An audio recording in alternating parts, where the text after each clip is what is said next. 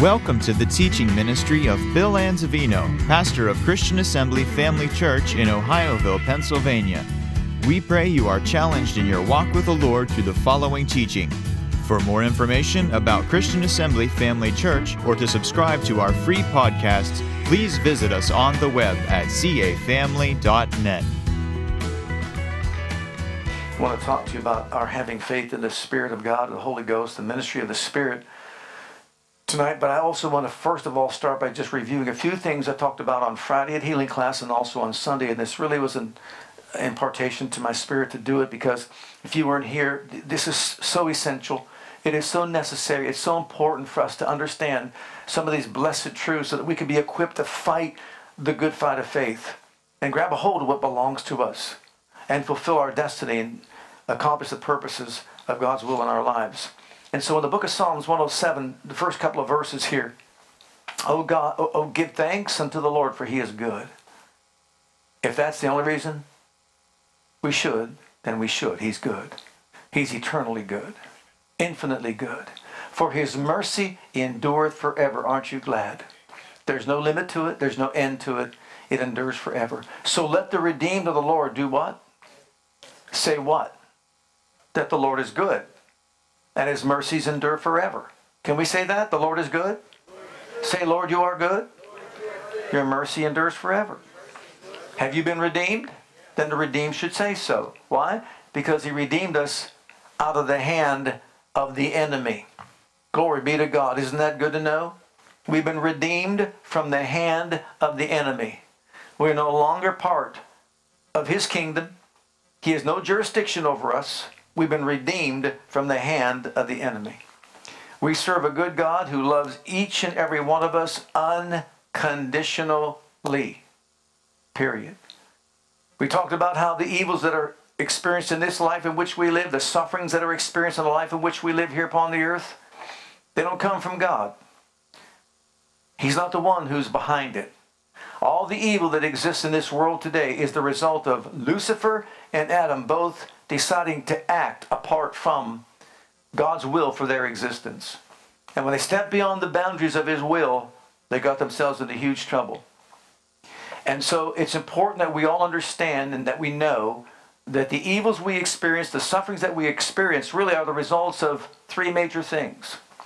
Number one, Satan imposing his will upon mankind. In the garden, he wasn't there negotiating anything trying to explain to Adam and Eve, well, there's really two paths you could take. There's two ways that you can go.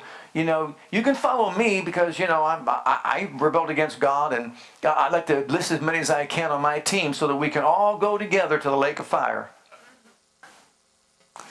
Mm-mm. He didn't unfold his strategy or his plan. Now, he had no good intentions whatsoever. And so he imposed his will upon mankind by deceiving Adam, really Eve, and then Adam following along. Uh, and that opened up the door to all the evils that we experience in this realm of life. And we see this in the woman that was bound over for how many years? 18 years. In Luke, look at 13, verse 16. Uh, Jesus commenting, ought not this woman being a daughter of Abraham, whom Satan had bound. Who had her bound?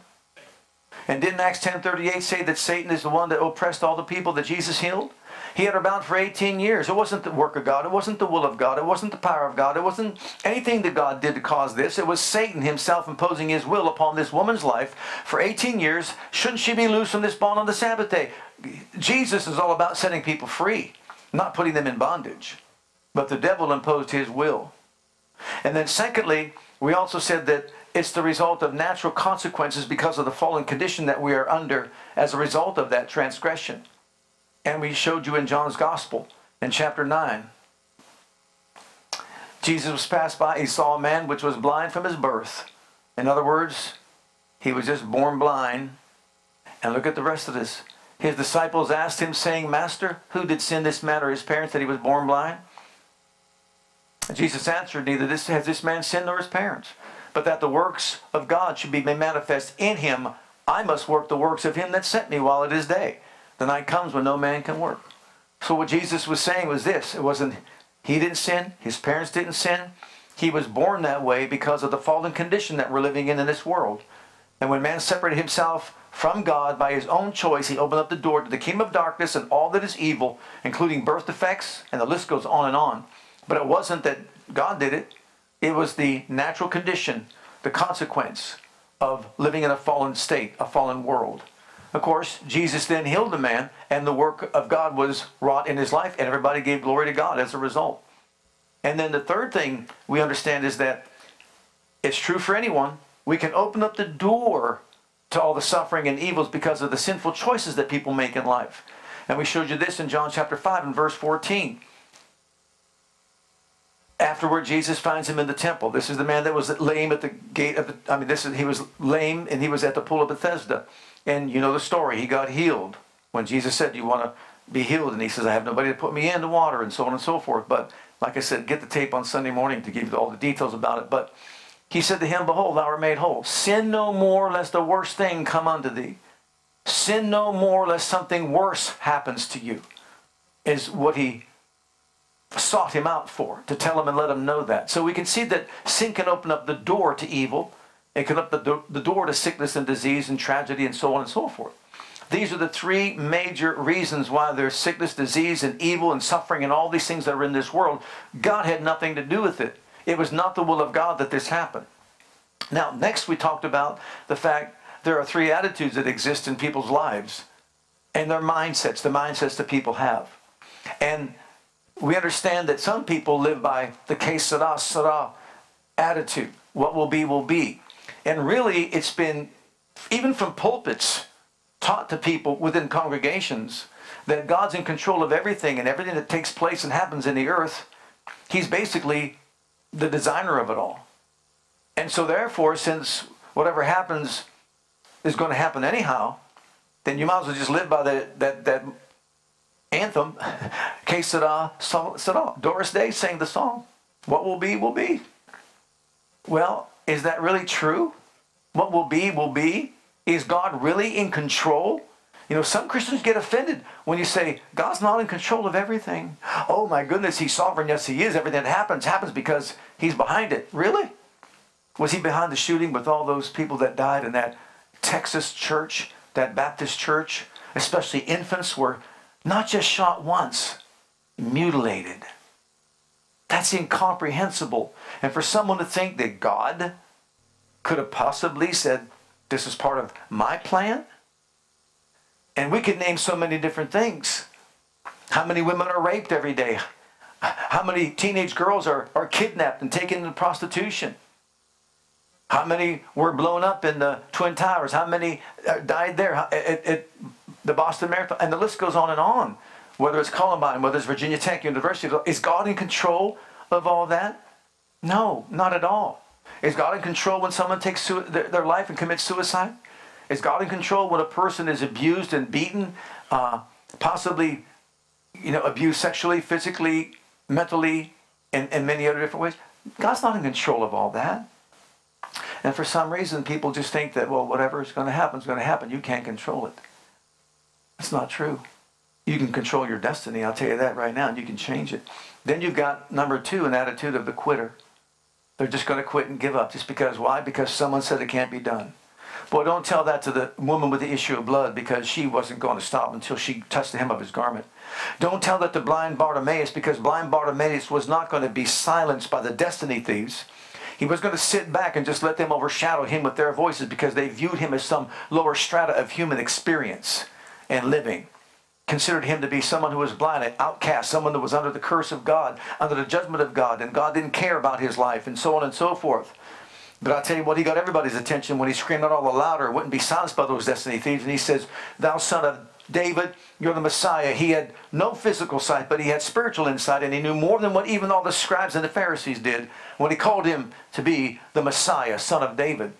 And then, of course, we understand the rest of the story, and he was healed, delivered, and set free and made whole. Why? Because he wasn't going to let anyone silence him and stop him from receiving. He was going to be a quitter The tough. The going might get tough, but we don't let anybody stop us from reaching out and getting a hold of the things that God has provided for us. And then we have the uh, last one, and that's exactly what we should be the spirit of a fighter.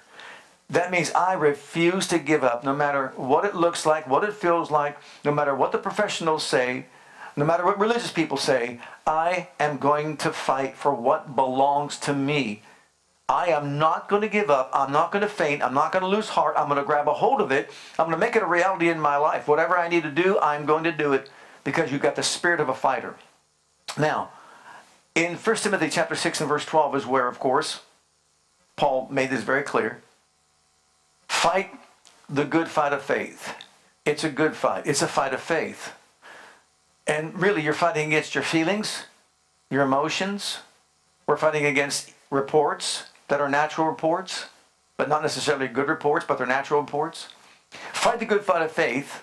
That means we've got to put forth effort and energy to, to do our part, to resist what's coming against us. Lay hold of what? On what? Eternal life. This is what eternal life is all about. It's all about what belongs to me in Christ.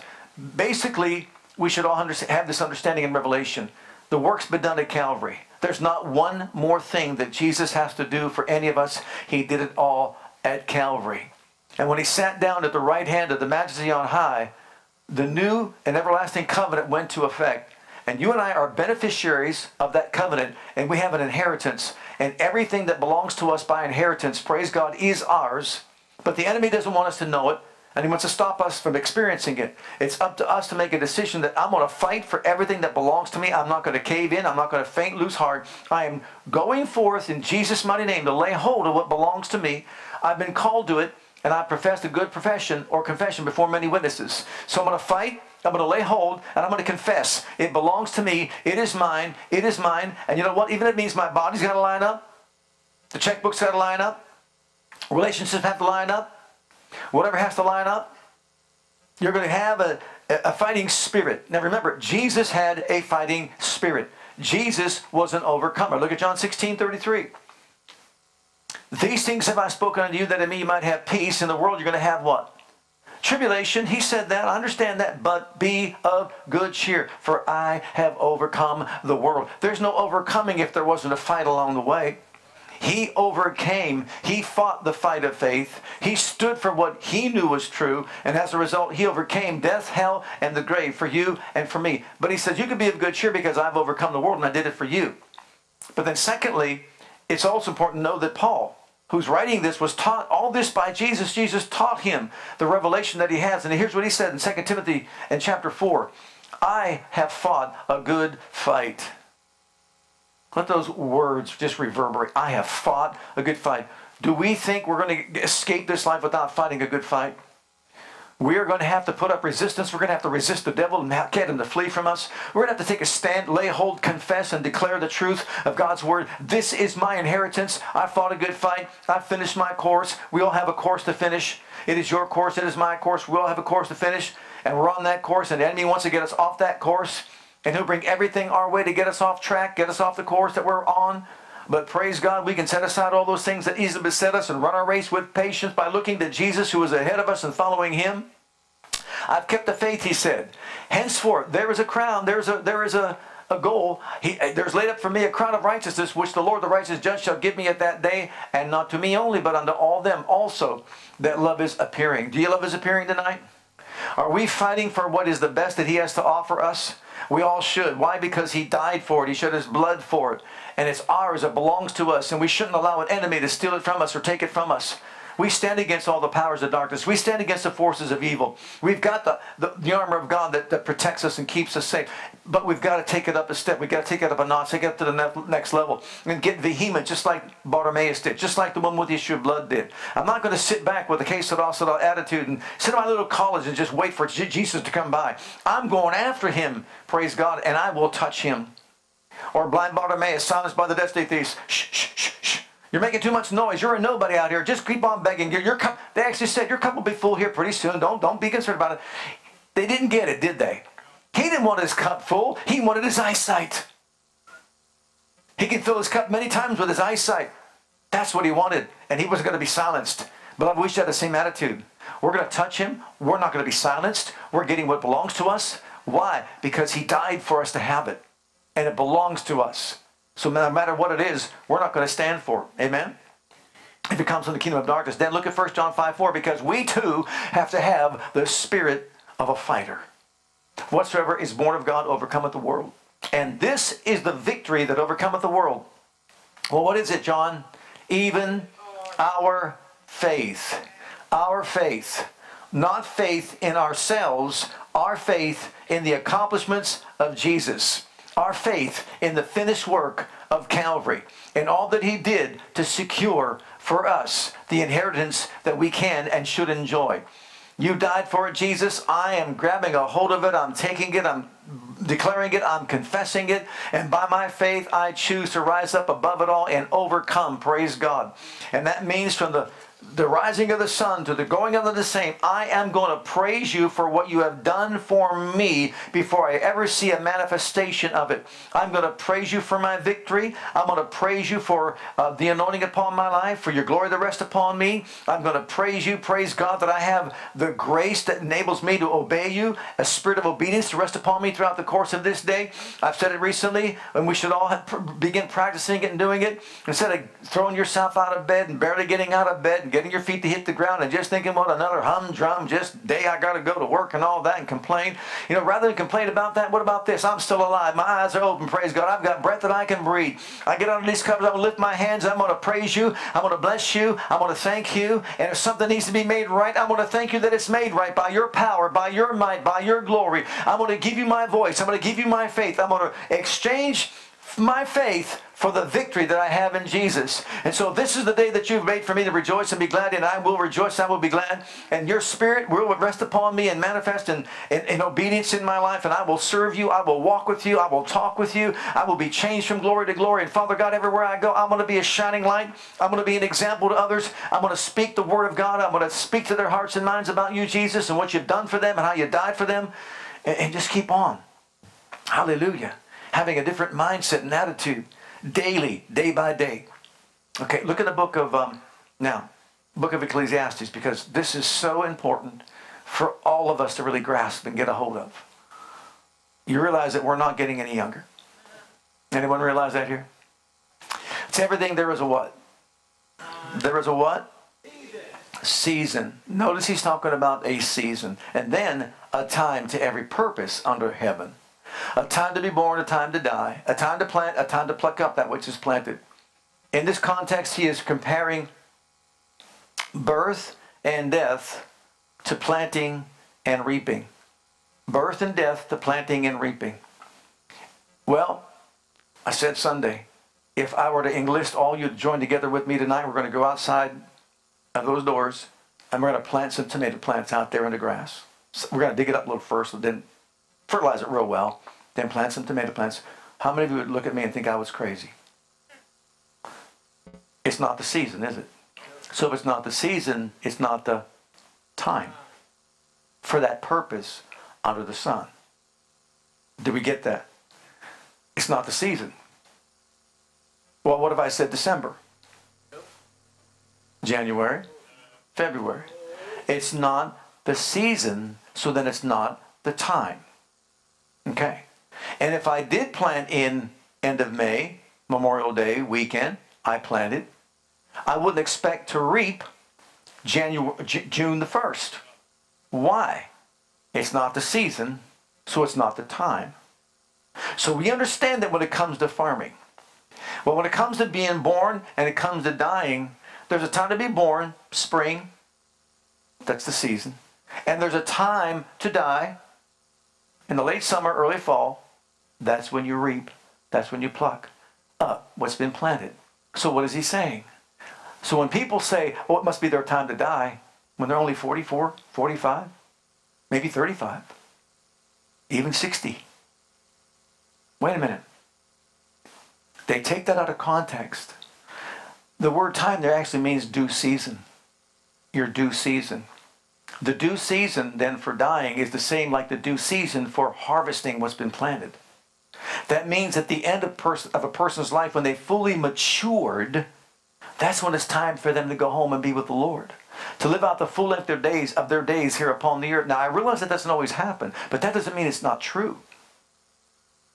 You see, it's up to us to recognize what's been offered us, what we have, what has been provided for us, and through an understanding of the Word of God, apply the principles of the Word by faith to these situations of life so that we can rise up and overcome and stop saying something like it must be their time. No, it's not.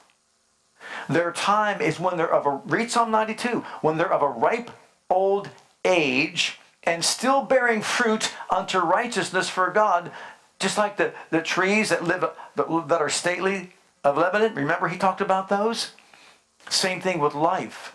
The time to be born is spring. The time to die is at the harvest time when one has fully matured, gray haired, lived out his full length of his days, and now he's ready to be carted off into heaven to be with the Lord. That's what he is saying. And to show us that we can die prematurely before our time, look at his, look at also Ecclesiastes 7, verse 17. Be not overmuch wicked, neither be thou foolish. Why should you die before your due season? Time. Your due season. Wait a minute. If one can die before his time, what does that mean? He didn't live out the full length of his days. So that time wasn't the time he was supposed to die. He was supposed to live out the full length of his days and then go and be with the Lord. But because of what reason? Foolish living, not walking with God. I grew up in Youngstown, Ohio. I said, or I think I said it Sunday, or I told, I told somebody, it was nothing to wake up in the morning and people never blew up, that blown up in their cars. One guy was coming out of his house and a bomb was under his porch, and it just blew him up because they were all involved with the mafia. The mafia. And as a result of that kind of living, their lives were in danger and they were blown up. That was before their time. Next one, uh, Psalm 55, verse 23. But thou, O God, shalt bring them down to the pit of destruction. Bloody and deceitful men shall not live out half their days. But I will trust in you. So what's he saying? People can die before their time or their due season. Why? Based on their lifestyle.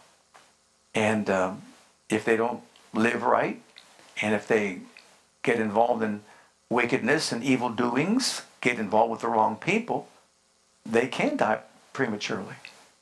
People get involved in drugs and alcohol and, and different things like that. And they go driving a car, get into a wreck, and they die before their due season.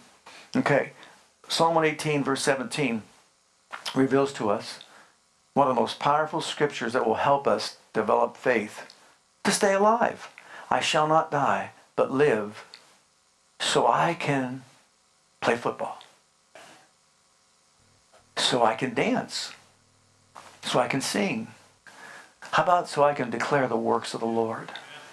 Oh, you talk about a focus. I am alive to serve you, Lord.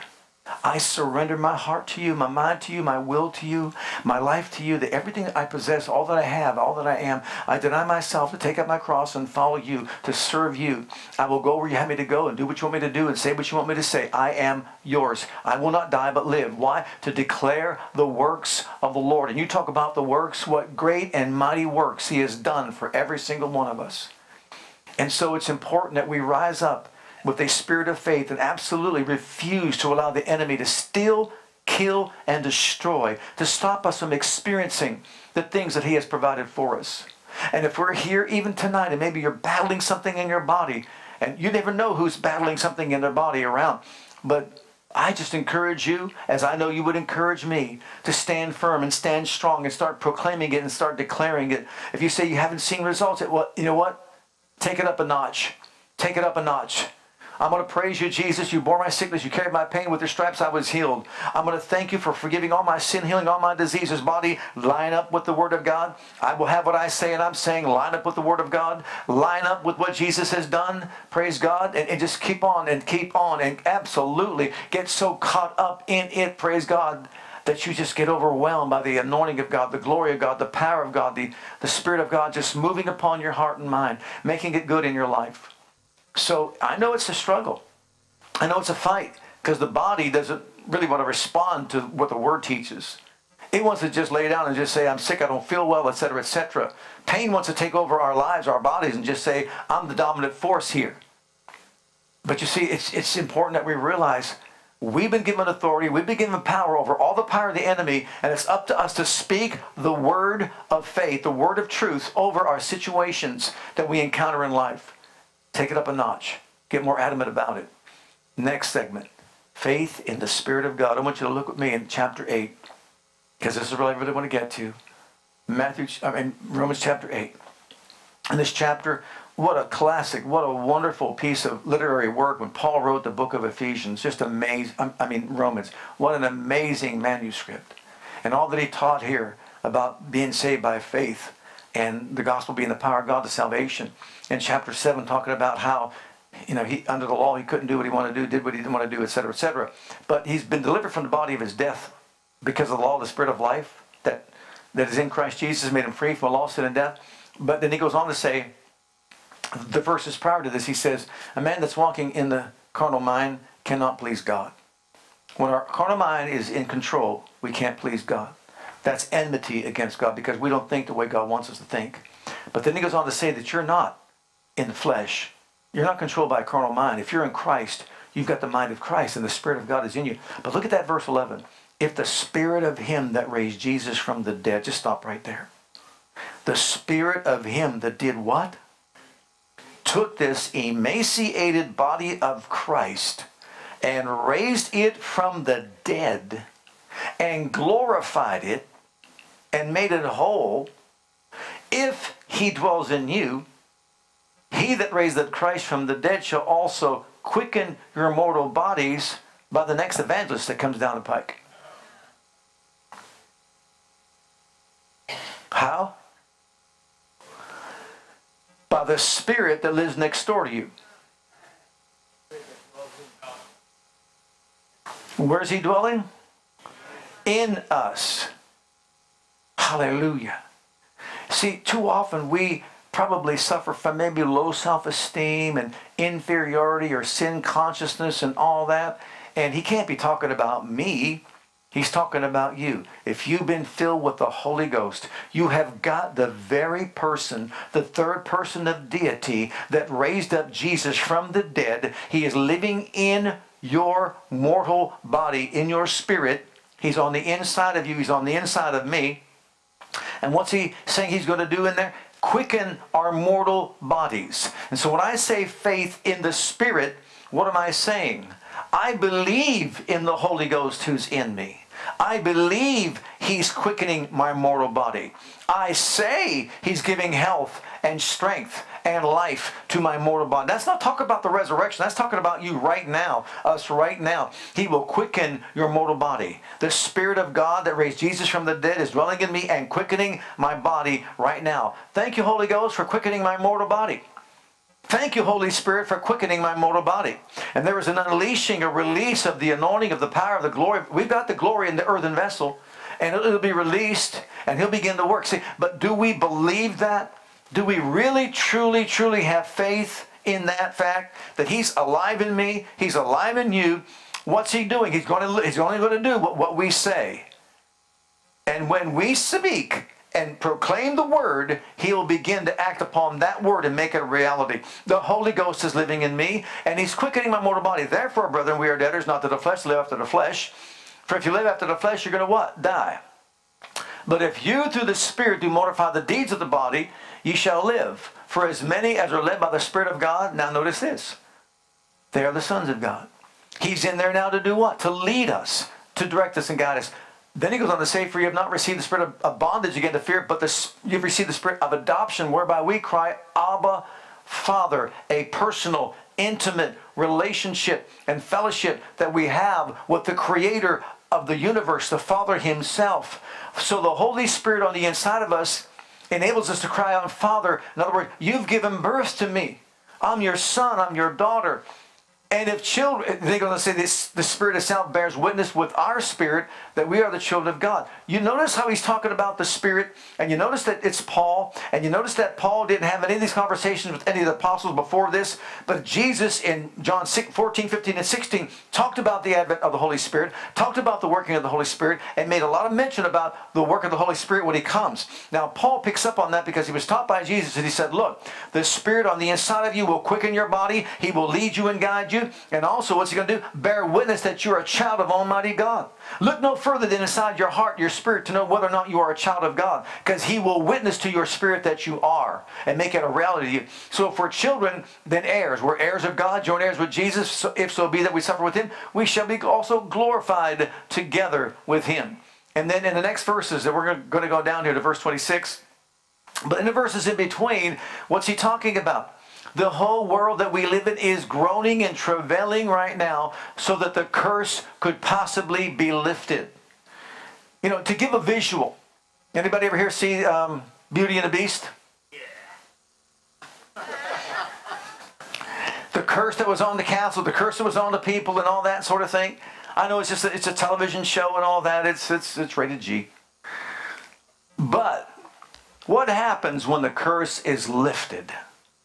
All of a sudden, things are beautiful as they ought to be. Well, can we imagine a fact that the world that we're living in is under the curse of the fall?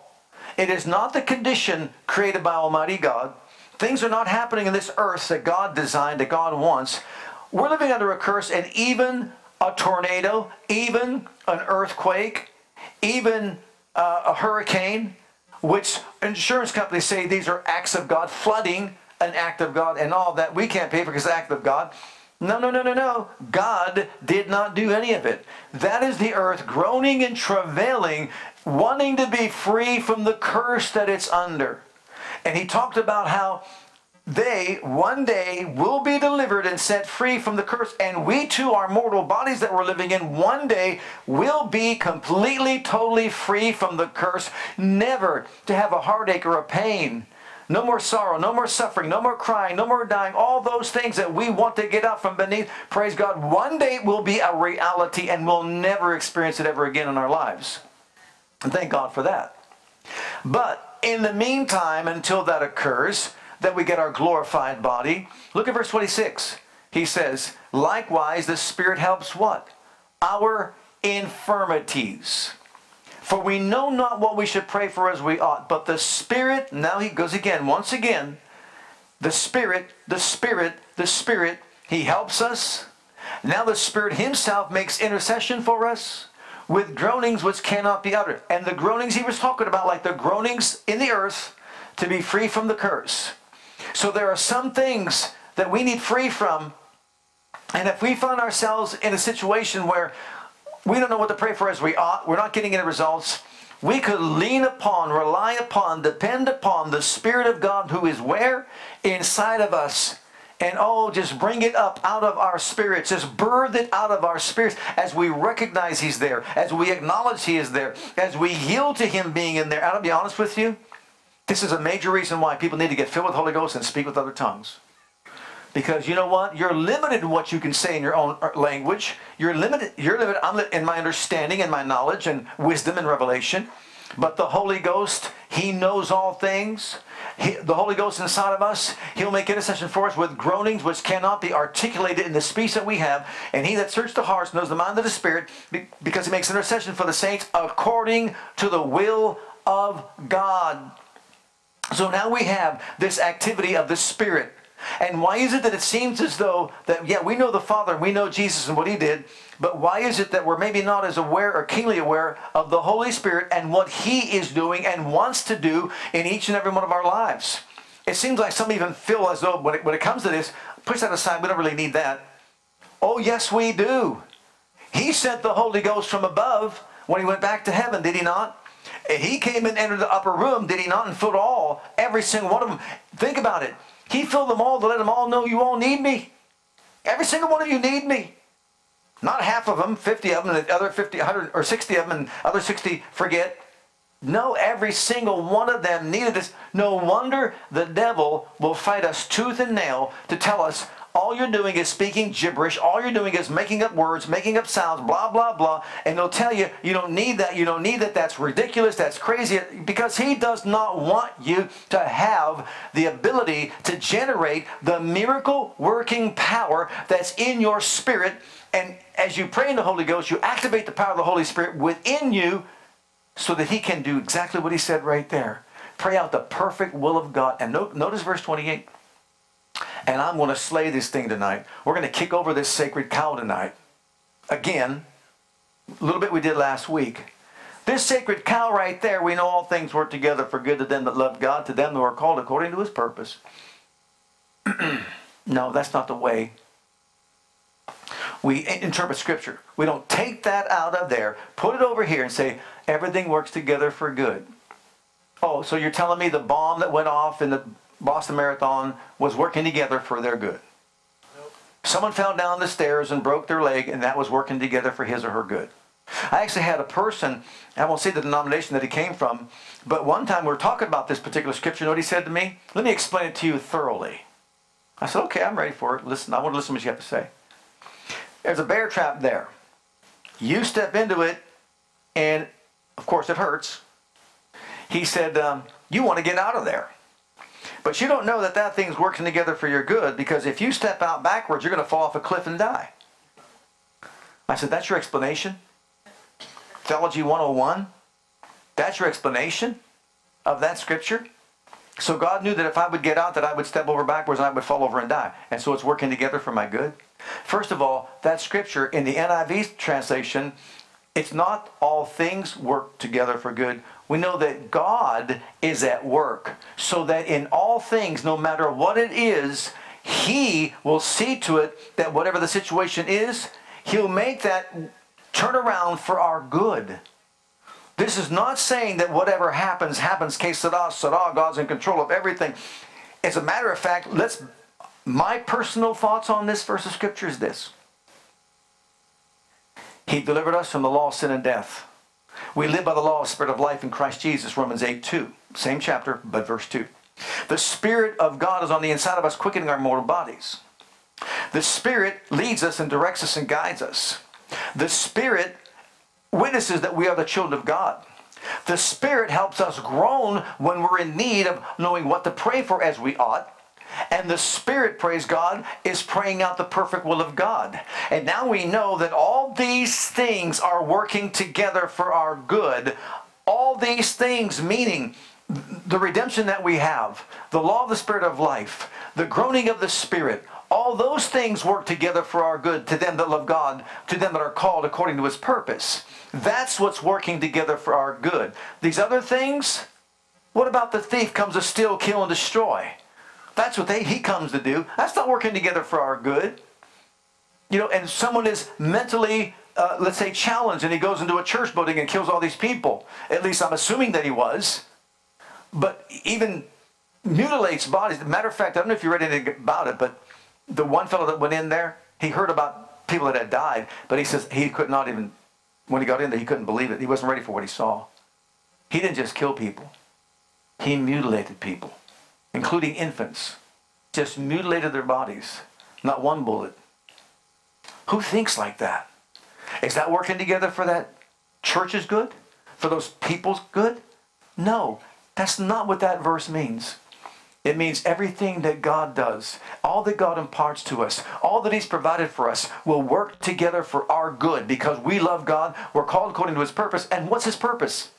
Verse 29 For whom he did foreknow, he also did predestinate to be conformed to the image of his Son, that he might be the firstborn among many brethren. Moreover, whom he did predestinate, them he also called. Whom he called, he also justified. Whom he justified, he also glorified. What shall we then say to what? These things. You see what things? All these things. Here's what we say to these things, Paul said. If God be for us, hallelujah, who could be against us? If God is for me, who can be against me? It's he went on to say, He that spurred not his only son, but delivered him up for us all, how shall he not with him also freely give us all things? Who shall lay anything to the charge of God's elect? It's God who justified, it's he who, who's he that condemneth? It's Christ that died, and rather that is risen again, who is even at the right hand of God, who also make intercession for us. Who shall separate us from the love of God, the love of Christ? Shall tribulation, distress, persecution, famine, nakedness, or peril? Or but what about the sword? As is written, For thy sake we are killed all the day long, we are counted as sheep before the slaughter. Nay, in all these things we are more than conquerors through him that loved us. We're more than conquerors. I'm persuaded that, look, what confidence Paul had. And this man went through a lot in his life. I am persuaded that neither death nor life, angels or principalities, powers or things present or things that come, not no height, depth, nor any other creature shall be able to separate us from the love of God that's in Christ Jesus our Lord. And so, in other words, he made an investment in every single one of us.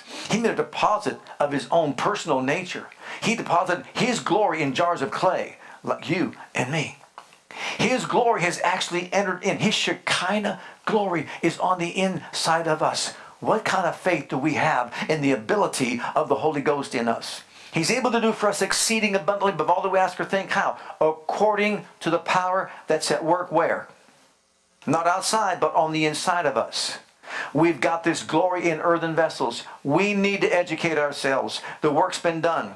The Holy Ghost has been sent. He's on the inside of us. He's working on the inside of us. Holy Spirit, I acknowledge you today. Praise God. You are quickening my mortal body. You're leading me. You're guiding me. You're bearing witness to my spirit. I'm a child of God. You are helping me grow out the perfect will of God in my life. Praise God. And you are conforming me to the very image of Jesus. And nothing in this life, praise God, can separate me from the love of the Father. Nothing whatsoever. Jesus died for me, and praise God, I have all things that pertain to life and godliness. It's an attitude that God wants us to develop and He wants us to have. Faith in the Holy Spirit in all those areas. Is He quickening your mortal body right now?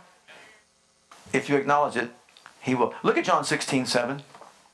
These are the words of Jesus, and they should be so impacting to us. Nevertheless, I tell you the truth. It is expedient, profitable, beneficial to your advantage that I go away. Wait a minute. What do you mean, Lord? It is expedient, beneficial, profitable to your advantage that I go away. For if I go not away, the Comforter will not come unto you. But if I depart, I will send him unto you. Wow. Why, Jesus? Can you imagine how that broke their hearts? I have to leave you. Because you see, if I stay here, then I'm only in one geographical location at a time. But if I go and I send the Holy Ghost, he will come and take my place in your life, and not just yours, but anyone and everyone that will call upon my name. I will send him, and he'll be everywhere at the same time in every person's life who calls upon his holy name. And look at uh, John chapter 14. Here's where Jesus talked about this ministry of the Holy Spirit, which we really, really want to get more involved in. This is from the Amplified. If you really love me, you will keep or obey my commandments or my commands. And I will ask the Father, and he will give you another, another what? Comforter, counselor, helper, intercessor, advocate, strengthener, and standby, that he may remain with you forever. The Spirit of truth, whom the world cannot receive, welcome, or take to his heart, its heart, because it does not see him or know and recognize him, but you know and recognize him, for he lives with you constantly and will be in you. I will not leave you as orphans, comfortless, desolate, bereaved, forlorn, helpless. I will come back. I will come back to you.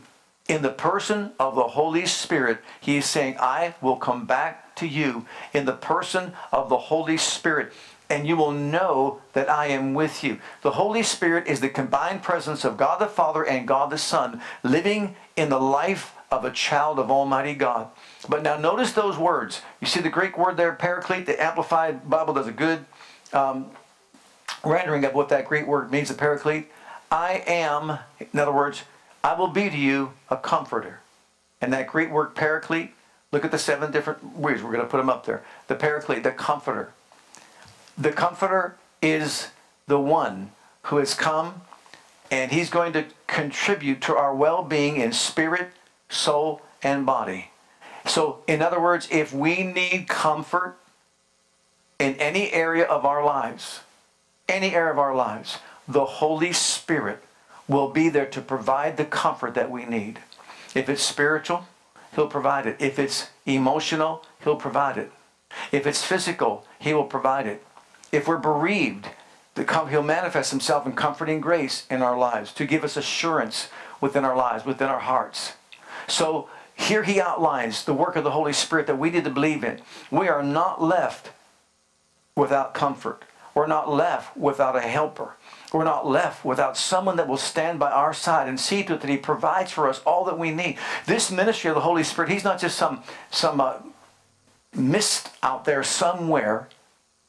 He is a person living in you and me. And this is His job. This is His duty. This is what He wants to do. Not just quicken our mortal bodies and all the other things that we said, but to bring comfort. He's my comforter. No, He's my counselor next. And what's the counselor? He's the one that offers the advice that we need to help us, to point us in the direction that we should be going in. And we all need direction, don't we? We all need guidance, don't we? Lord, what do I do in this situation? Well, when I say faith in the Holy Ghost, the point is this do we have faith in the Holy Spirit? Do we have faith, the fact that He's living in me to direct me and point me? That's the way walk ye in it. And this takes practice. We have to learn to yield to, listen to the Holy Spirit because he knows what's best for us. Do you remember when Paul the Apostle was going to go and preach in a certain place and the Holy Ghost forbid him to go? Said, You're not allowed to go there. They don't want you to go there. They're not ready for to receive you there. You realize that when it comes to people, even in our lives, you might want to really proclaim the truth to somebody, but you might get this little thing on the inside of you that says, Don't do it. They're not ready for it yet. And then after a while, maybe you get a release to go ahead and do it. But he's there to advise us, he's there to counsel us, to direct us, to instruct us, to help us. So he is not just a comforter, he's a counselor. He is a helper. And what does a helper do? A helper is the one that doesn't do it by himself, but the helper comes along and says, I'll be there to assist you in whatever needs to be done. I will assist you. Do you remember in Isaiah 41, verse 10, Fear not, for I'm with you, be not dismayed, I'm your God. And he said, I will strengthen you, yea, I will help you. The word help there back in the, in the, in the um, Hebrew actually means I will make an advance towards you and supply you with what you need. And guess what? If I don't have it, I will create it for you. You can't go wrong there, can you? But we need to know him as the one who is our helper. He's there to help us along the way to give us what we need to make us a success. Because if we're just looking at ourselves, we're not having faith in the helper. He's an advocate. What's an advocate do? He's looking out for your best interest, is he not? When Krista was in the hospital, and I was there many, many, many, many, many days, but she was she was there every day. She never left the hospital. And she was Andrew's advocate. And there were different times Thank God that she was there. Because he, we're human and humans make mistake. And he, he had to get up, or she had to get up and stand up for him on two different occasions I can think of right now that could have been life threatening. One when they were going to give the wrong medication, and she says, uh uh-uh, uh, uh-uh, that's not for him. And she ended up being right. Another time when he was in a situation where he was dehydrated, and they said, no, no, no, no, no, we were monitoring him. He's not dehydrated. Oh, yes, he was. She took him off the monitors, took him over to the, the, the desk, and said, He's dehydrated, got a hold of the, the doctor who came down and agreed with her, not the others, that he's dehydrated. But that's what an advocate does. He couldn't speak for himself. But praise God, we have an advocate. Someone who's looking out for our best interest. And then the next one, we have an intercessor. Someone who intervenes. Someone who is there for us, to intervene for us. And like I said, there are times when we don't know what to pray for as we ought. But the Spirit of God will intercede, He'll make intercession for us. And guess what? Does it really matter if it comes out as a groaning that you can't articulate? There have been times when groanings came out of the Spirit that saved human lives. And so, even though he, he, manifests himself in that particular way, whether it's other tongues or groanings from within, See, the church has not been taught to yield to these manifestations of the Spirit. As a matter of fact, one of the groanings that takes place is especially when you're praying for someone who's lost and you don't really know how to pray, what to pray for, rather, as you ought. We know how to pray. We could pray for a person to be saved, but we don't know exactly what to pray for as we ought. But does God know that person better than you and I do? Good God, by His Spirit, pray perfectly for that person, but He needs me, He needs your body. And there you are, and you begin to lift up this person truly from your heart. Not this little itty bitty prayer, but from your heart, you're saying, God, I'm going to stand in the gap. I'm going to make it a hedge, make up the hedge. I'm going to pray for that person. I'm going to pray for these results or whatever it is you're praying about. When all of a sudden you can take upon yourself the very burden that that person has. You take on the characteristics that that person is going through.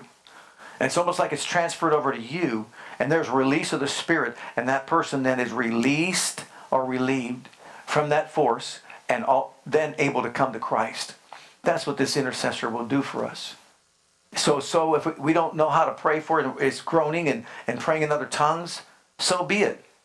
What a weapon to have. But now notice the next one. After intercessor, he's your what? Strengthener. What does a strengthener do? Makes you stronger. Be strong in the Lord and the power of his might. The miracle working power of God. It is the Holy Spirit who makes us stronger. You see, if we would spend some time praying in the Spirit, praying with other tongues, off in our little corner of our own world, driving in our car, whatever, you will be amazed and surprised at the energy of the Spirit that will rise up big in your life, whether you're in the workplace, uh, whether you're just uh, playing sports or whatever you might be doing. You will engage the ministry of the Holy Spirit who will add a strength to you, to me, to our lives if we'll yield to Him and allow Him to do what He wants to do. We need to have faith in His ministry, faith in what He wants to do. It's not just physical strength. Remember, Brother Hagin talked about pulling up these trees and all that, and the power of God came on him and empowered him to do it. Yes, there's an empowerment, but it's not just physically, it's spiritual, it could be emotional and physical as well. But He's our strengthener. And then I like this one standby. He's on standby. It's a military term. You know, sometimes those are in the reserves, they're on standby. They're ready to be deployed at any time they're called upon or needed. Think about that statement. You have a standby. I have a standby. Where is he standing by on the inside of me? Ready to be deployed. Hallelujah.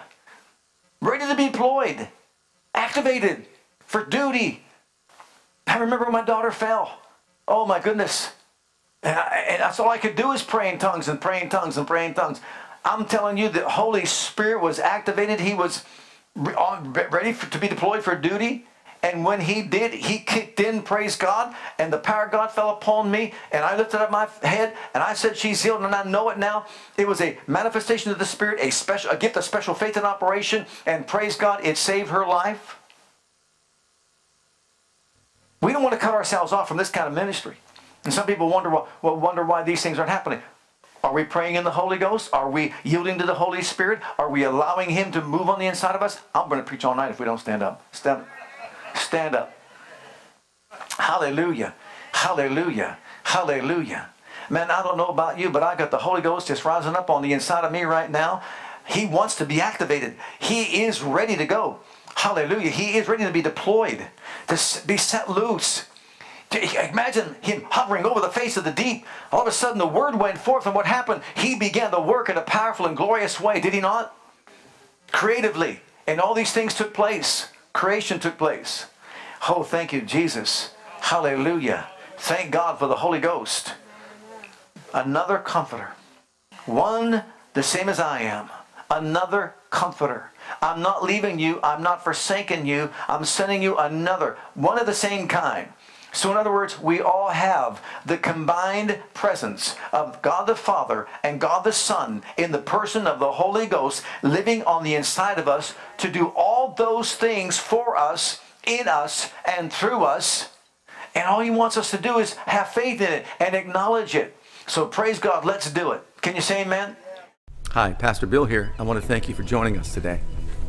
On behalf of my wife Krista and Christian Assembly Church, I want you to know that we're here to serve you and your family.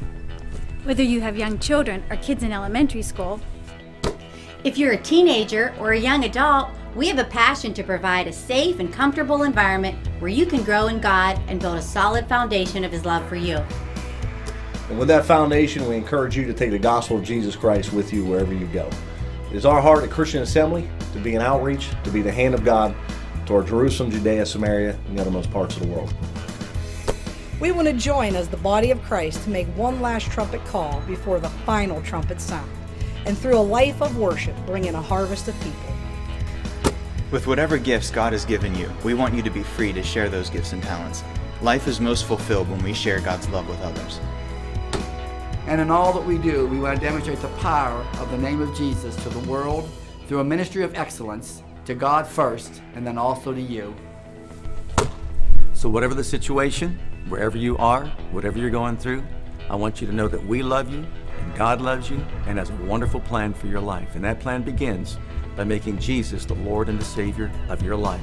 And if you've never made that decision yet, I'd like to invite you to pray a simple prayer with me. And if you will, Jesus will become your Savior and your Lord. Just repeat after me this prayer Heavenly Father, I come to you just as I am.